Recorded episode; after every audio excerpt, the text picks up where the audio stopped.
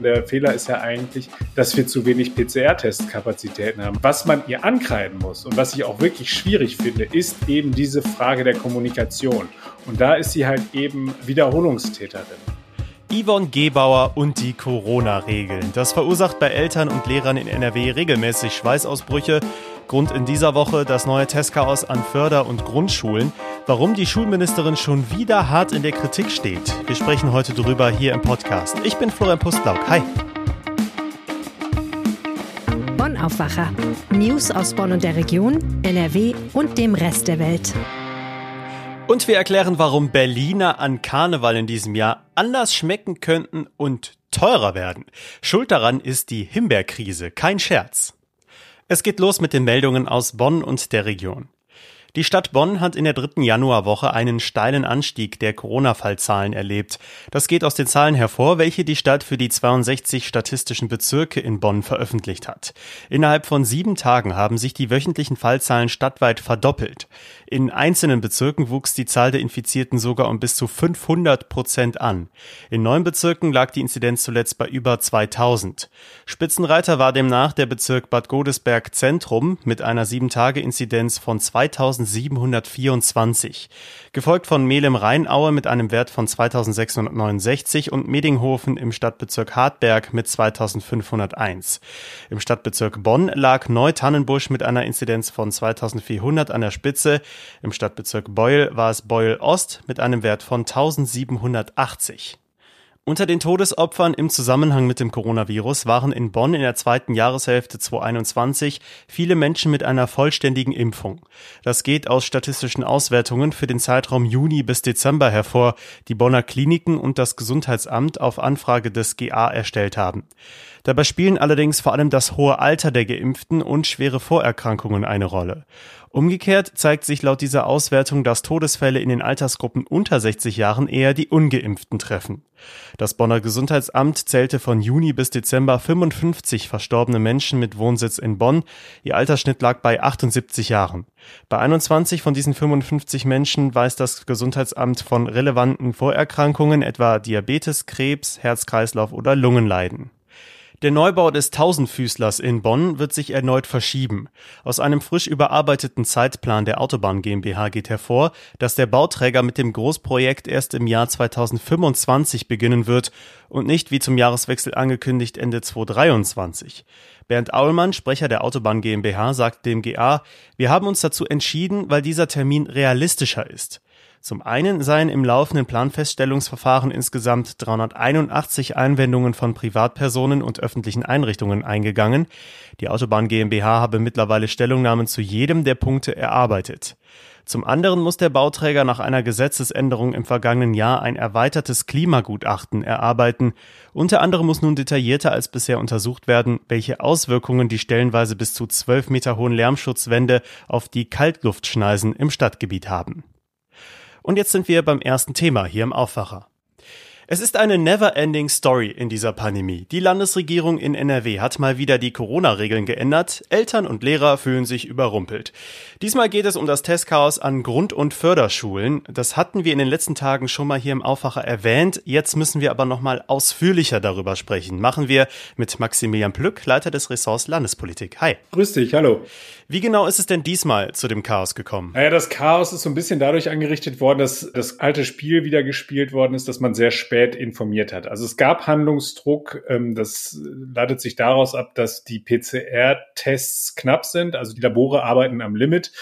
Und äh, da musste reagiert werden und da hat ja die Bund-Länder-Runde getagt und die haben gesagt, nee, äh, ihr müsst da priorisieren, ihr müsst genau sagen, wer kann noch PCR-Tests bekommen und wer nicht. Und bei dieser Priorisierung, da musste dann eben die Schulministerin Yvonne Gebauer dann aktiv werden, hat das dann auch nach einer Kabinettssitzung getan. Allerdings erst sehr spät und hat dann erst am späten Dienstagabend äh, um 22.14 Uhr eine Schulmail versandt an die äh, Schulen und hat darin quasi einmal das Testregime geändert. Das heißt, Bislang war es in den Grund- und Förderschulen so, dass dort Pooltests stattgefunden haben. Das muss man sich so vorstellen, dass die äh, Schüler dort getestet worden sind und eine Klasse. Und dann wurde das erst klassenweise ausgewertet. Und wenn da dann äh, aufgefallen ist, dass der Test positiv war, dann wurde eine zweite Nachuntersuchung gemacht. Dort wurde dann rausgefunden, auch mit Hilfe von PCR-Tests, welches Kind denn das ist, was äh, sich mit Corona infiziert hat. Und dieser zweite Schritt, der fällt nun weg. Also es werden weiter Pooltests gemacht und dann werden die Kinder halt eben jetzt mit Hilfe von Schnelltests äh, überprüft, ob sie an Corona leiden oder nicht. Das sorgt für wahnsinnigen Unmut bei Lehrern, bei Schülern, bei Eltern und auch bei den Städten. Aber warum hat sich denn das Land dazu entschieden? Weil es gibt ja dann auch durchaus Fälle, wo bei der PCR-Pool-Testung ein positiver Test herausgekommen ist und bei der Kontrolle durch die ungenaueren Schnelltests waren dann doch alle wieder negativ. Das heißt, eigentlich bleibt ein Fall dann wieder unerkannt. Genau. Die große Kritik ist ja auch, dass für diese, für diese Nachtestung dann die Schüler eben nochmal in die Schule kommen müssen. Das heißt, normalerweise kannst du sicher sein, wenn der PCR-Test ansteckt, dass er da was gefunden hat. Und diese ganze äh, Gruppe, die kommt jetzt in die Schule rein und wird dort dann nochmal getestet. Und daran hat sich halt eben diese massive Kritik entzündet. Und das ist halt eben genau das, äh, weswegen jetzt beispielsweise die Städte, also der Städtetag, in diesem äh, Fall der Geschäftsführer vom Städtetag NRW, Helmut Dedi, aber auch der ähm, Präsident des Nordrhein-Westfälischen Lehrerverbands, Andreas Bartsch, gesagt haben, dann macht es einfach keinen Sinn. Du hast ja eben diese Zeitverzögerung zwischen dem Punkt, wo dann der PCR-Pool-Test gemacht wird und halt eben dieser Nachtestung. Und dann sagen sie, dann lasst es doch gleich ganz weg, diese Pooltestung, und testet einfach durchgehend an drei Tagen, wie an den weiterführenden Schulen ja auch, ähm, mit Schnelltests von vornherein. Das heißt, dann setzen sich die Kinder dahin, machen den Schnelltest und dann kannst du gucken, ob sie sozusagen positiv oder negativ sind und dann entsprechend reagieren. Das ist total unbefriedigend alles. Also jede Lösung muss man am Ende des Tages sagen, das sagte mir ein Gesprächspartner, mit dem ich gestern gesprochen habe, auch, hat irgendwo einen Haken. Man muss halt eben sich dann für diejenige Lösung entscheiden, die den geringsten Haken hat am Ende des Tages. Hm, sprechen wir mal über die Personalie Gebauer, also Yvonne Gebauer, Schulministerin, FDP-Politikerin. Sie steht mal wieder in der Kritik. Ich weiß gar nicht, wie oft sie schon in Frage gestellt wurde, ob sie in der Pandemie auch überhaupt die richtige für diesen Ministerposten ist. Was sagst du, wird der Druck langsam zu groß? Also ich glaube nicht, dass der NRW-Ministerpräsident in den letzten verbliebenen Wochen, bis wir dann halt eben Landtagswahl haben, jetzt nochmal eine Kabinettsumbildung vornehmen wird. Also ich glaube, da kann sie schon relativ sicher sein. Man muss sagen, das Amt der Schulministerin ist ungefähr gleich äh, vergnügungssteuerpflichtig wie das des Bahnchefs oder äh, möglicherweise auch des Bundestrainers. Also weil wir natürlich alle immer wissen, wie es besser läuft und wie man es besser machen könnte. Ich finde, in diesem Falle muss man sich so ein bisschen in Schutz nehmen, weil tatsächlich ja einfach der Bund diese Vorgabe gemacht hat. Ihr müsst jetzt priorisieren, beziehungsweise der Bund hat halt eben diese Vorgabe gemacht, nachdem sich die Landesgesundheitsminister ja darauf verständigt haben. Der Fehler ist ja eigentlich, dass wir zu wenig PCR-Testkapazitäten haben, also dass die Labore nicht in der Lage sind, halt eben hier mehr PCR-Tests zu machen. Was man ihr ankreiden muss und was ich auch wirklich schwierig finde, ist eben diese Frage der Kommunikation. Und da ist sie halt eben äh, Wiederholungstäterin. Die Opposition hat im Landtag auch zu Recht ja darauf hingewiesen, dass sich eben diese Frage der Priorisierung bei den PCR-Tests ja schon abgezeichnet hat. Also ähm, ich habe in der vergangenen Woche mit NRW-Gesundheitsminister Karl-Josef Laumann von der CDU gesprochen. Der hat das daher schon mehr oder minder gesagt. Der hat gesagt, Priorisierung bei den PCR-Tests und äh, auch Priorisierung bei der Kontaktnachverfolgung. Also das ist nicht vom Himmel gefallen. Deswegen äh, natürlich musste sie diese Kabinettssitzung abwarten, auf der das dann letztlich auch entschieden wird. Aber die Kabinettssitzung hat am Nachmittag stattgefunden. Und warum man dann erst am wirklich ganz späten Abend die äh, Schulen darüber in Kenntnis setzt, dass sie ab dem nächsten Morgen komplette Umstellung haben und dann auch noch so ein unbefriedigendes System da auf die Schiene bringt, das ist wirklich halt eben nicht nachvollziehbar und da verstehe ich auch die Kritik, die da jetzt äh, so massiv an ihr geäußert wird. Jetzt noch zum Abschluss kleine Fangfrage. Heute gibt es Halbjahreszeugnisse. Welche Note gibst du Schulministerin Gebauer? das ist wirklich eine Fangfrage und man ist gut beraten, wenn man nicht loslegt und den Politikern hier äh, Schulnoten gibt. Aber am Ende des Tages muss man sagen, sie wird nicht sozusagen vor dem Ende der Legislaturperiode nicht versetzt, aber es könnte sein, dass das eine deutliche Bürde wird im Landtagswahlkampf. Ich will es mal so formulieren, etwas vorsichtig. Vielen Dank, Maximilian Plück. Sehr gerne.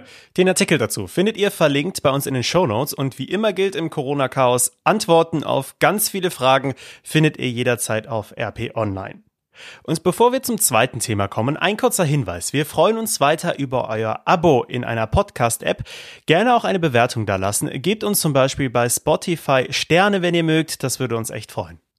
Wir sprechen jetzt über Berliner, also dem Karnevalsgebäck schlechthin. Die gehören einfach dazu. Selbst ich esse da welche, auch wenn mir die eigentlich zu klebrig sind. Und die Füllung bei mir auch gern mal auf die Hose schmiert. Aber genau diese Füllung, die könnte in diesem Jahr anders werden als sonst.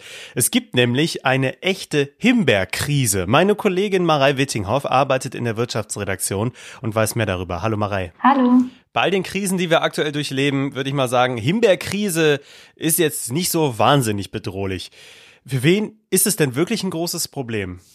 Also erstmal natürlich für die Himbeerbauern. Die hatten nämlich letztes Jahr eine richtig schlechte Ernte. In Chile und Mexiko sind die Erträge zum Beispiel um die Hälfte eingebrochen. Und in Osteuropa gab es auch eine schlechte Ernte, weil da weil es erst im Frühjahr zu kalt und dann im Sommer zu heiß war diese Himbeerknappheit am Markt, die trifft natürlich auch die Marmeladenhersteller. Und spätestens hier wird es jetzt mit Blick auf die Berliner interessant. Auch die Bäcker, die jetzt schon in Richtung Karneval und auch in Richtung Berliner denken. Ja, weil die klassischen Berliner zu Karneval mit einer Himbeermarmelade gefüllt sind. Heißt das denn jetzt, dass wir Karneval nicht nur auf Umzüge verzichten müssen, äh, sondern auch noch auf die Berliner? Das nicht, aber sie könnten etwas teurer werden. Ich habe mit Markus Theissen vom Verband des Rheinischen Bäckerhandwerks gesprochen und er sagt, so Zutaten, die man für Berliner braucht, wie Zucker, Butter, Mehl, die sind halt ohnehin alle schon teurer geworden, im Schnitt so um die 15 Prozent. Und deshalb könnte es auch sein, dass der Berliner teurer wird. Also nicht nur wegen der Himbeerkrise, sondern auch äh, wegen restlichen Zutaten. Aber die Himbeeren, die sind natürlich auch ein Problem. Und manche Hersteller, die überlegen jetzt schon, ob sie da ihre Marmeladenmischung jetzt ein bisschen anpassen. Die klassische Füllung, die ist nämlich eine Mischung aus Himbeer- und Johannisbeermarmelade. Aber ähm, die Bäcker oder Hersteller müssen ja jetzt noch schauen, ob das auch so klappt mit der Mischung, ohne dass sich da der Geschmack zu sehr verändert. Bäckermeister Thomas Puppe aus Düsseldorf, mit dem habe ich auch über das Thema Berliner gesprochen. Und er hat mir erzählt, dass er sich jetzt extra schon einen großen Vorrat von seiner Lieblingsmarmelade angelegt hat, weil er eben Sorge hat, dass durch eine neue Rezeptur vielleicht die Johannisbeere da in der Mischung zu dominant werden könnte. Und für ihn macht eben eine gute Marmeladenmischung eben genau diese Mischung aus der süßen Himbeere und der herben Johannisbeere das aus. Ja, und die sind natürlich die Verkaufsschlager, auch wenn es Berliner in unterschiedlichsten Varianten gibt. Ich habe schon welche mit einer Champagner-Trüffelfüllung gesehen. Du hast vorhin gesagt, wegen der Krise könnten Berliner auch teurer werden. Worüber sprechen wir denn da? Ein paar Cent pro Stück oder vielleicht sogar ein Euro? Denn die Berliner gehören ja zum Karneval dazu, auch wenn jetzt die große Party ausfällt, weil die bekommen wir ja trotzdem. Ja, das ist unterschiedlich. Die Bäckereikette Kams, die wird die Preise für Berliner um die 10 Prozent erhöhen. Berliner, die kriegt man schon so ab einem Euro. Im Schnitt kosten sie aber so 1,50 bis 2 Euro. Das wären dann also so ungefähr 15 bis 20 Cent Aufschlag. Generell ist das Berliner Geschäft für viele Bäckereien in diesem Jahr aber einfach noch unsicher, weil die großen und die großen Feiern und Züge ja wieder ausfallen. Und das bedeutet für viele einige Umstellungen, weil ganz viele Bäcker die Berliner sonst zum Beispiel immer in großen Boxen verkauft haben, aber so große Boxen mit ganz vielen Berlinern, die braucht man in diesem Jahr ja eher weniger. So, wir haben die Himbeerkrise, Corona ist auch noch da, Umzüge wurden verschoben oder abgesagt, große Feiern wird es nicht geben. Das trifft die Berliner Bäcker wahrscheinlich ziemlich hart, oder? Ja, Erfahrung mit der Pandemie mussten die Bäcker ja schon letztes Jahr sammeln. Wie stark sich Corona da auf das Geschäft mit den Berlinern ausgewirkt hat, das lässt sich nicht so genau sagen. Einige Bäckereien haben da wohl kaum Umsatzeinbußen bemerkt andere wiederum etwa die Hälfte weniger verkauft. Das hängt auch ein bisschen davon ab, natürlich, wo die Bäckereien liegen. Also ob die generell eher abseits liegen oder an einer Stelle, wo sonst immer der Zug vorbeigeht und natürlich immer dann auch entsprechend viele Berliner verkauft werden. Der Beuken hat letztes Jahr zum Beispiel rund 10.000 Berliner weniger produziert wegen Corona. Das war aber immer noch mehr, als sie vorher gedacht hätten. Aber generell Altweiber und auch der Rosenmontag sind einfach sehr wichtig für das Geschäft mit dem Berlinern. Bäcker Puppe aus Düsseldorf hat erzählt, er verkauft an einem ganz normalen Tag so etwa 1800 Berliner und an Altweiber dann eben 45.000. Das sind dann 25 mal so viel Berliner wie sonst. In der Karnevalswoche, da macht das Berliner Geschäft bestimmt mehr als die Hälfte seines Gesamtumsatzes aus, hat er gesagt. Und das zeigt natürlich auch, wie schwerwiegend dann die Einbußen wahrscheinlich in diesem Jahr wieder sind. Ja, dann werde ich mir auf jeden Fall einen extra Berlin an diesem Jahr kaufen. Auch wenn ich mir damit wahrscheinlich wieder die Klamotten einsauen werde. Vielen Dank, Marei. Sehr gerne. Jetzt bekommt ihr wieder Kulturtipps pünktlich zum Wochenende von unserem Kulturredakteur Wolfram Görz. Meine Kulturtipps zum Wochenende schauen heute auf die Olympischen Winterspiele in Peking, die mich aber irgendwie nicht besonders interessieren. China aber interessiert mich. Es ist ein ungeheuer schönes Land, das ich auch mal bereist habe. Und das imposanteste ist die chinesische Mauer, auf der man sich wegen der gewaltigen Treppenstufen wie ein Zwerg fühlt. Sehr klein fühlte ich mich auch einmal bei der Europameisterschaft der Eisskulpturenkünstler im finnischen Oulu. Ich habe einen Künstler aufgetrieben, der für uns einen Einblick in seine Werkstatt gewährt. Eine andere Werkstatt öffnet die Schriftstellerin Katharina Hagener, die ein faszinierendes Buch über ihre geheime Leidenschaft geschrieben hat, das Singen im Chor. Und dann gratulieren wir Franz Schubert zu seinem 225. Geburtstag mit einem Satz aus seiner ersten Sinfonie. Nun, ich finde, Schubert kann man eigentlich immer gratulieren. Vielen Dank, Wolfram. Wenn ihr mehr dazu wissen wollt, schaut mal bei uns in den Shownotes vorbei. Und diese Themen könnt ihr heute auch noch verfolgen. Wer in NRW aus der Kirche austreten will, muss in nächster Zeit viel Geduld haben. Die Termine sind vielerorts auf Monate ausgebucht. 2021 wurden so viele Kirchenaustritte verzeichnet wie noch nie. Das trifft vor allem die katholische Kirche. In Köln hatte zum Beispiel der Umgang von Kardinal Wölki mit einem Gutachten zu Missbrauchsvorwürfen für ein massives Plus an Kirchenaustritten gesorgt. Heute steht ein wichtiges Gespräch zwischen dem französischen Präsidenten Macron und Russlands Staatschef Putin an. Es geht um eine Deeskalation im Konflikt zwischen Russland und der Ukraine. Auch Deutschland vermittelt weiter in dem Disput. Die Rodungsarbeiten im Wuppertaler Waldgebiet Osterholz können ab heute vollständig anlaufen. Die Polizei hat gestern die letzten Aktivisten aus dem Wald geholt und den Großeinsatz beendet. Rund zwei Jahre lang hatten die Aktivisten in Baumhäusern gelebt und so versucht, die Rodung zu verhindern. Und trotz Testchaos und Corona-Sorgen an den Schulen gibt es natürlich auch weiter Noten. In ganz NRW erhalten heute rund zweieinhalb Millionen Schüler ihre Halbjahreszeugnisse. Ja, und das Wetter hat auf jeden Fall miese Noten verdient. Es bleibt total grau und windig, auch wenn es heute nur noch selten regnen soll bei drei bis sieben Grad. Morgen wird es deutlich milder, da sind zweistellige Temperaturen drin.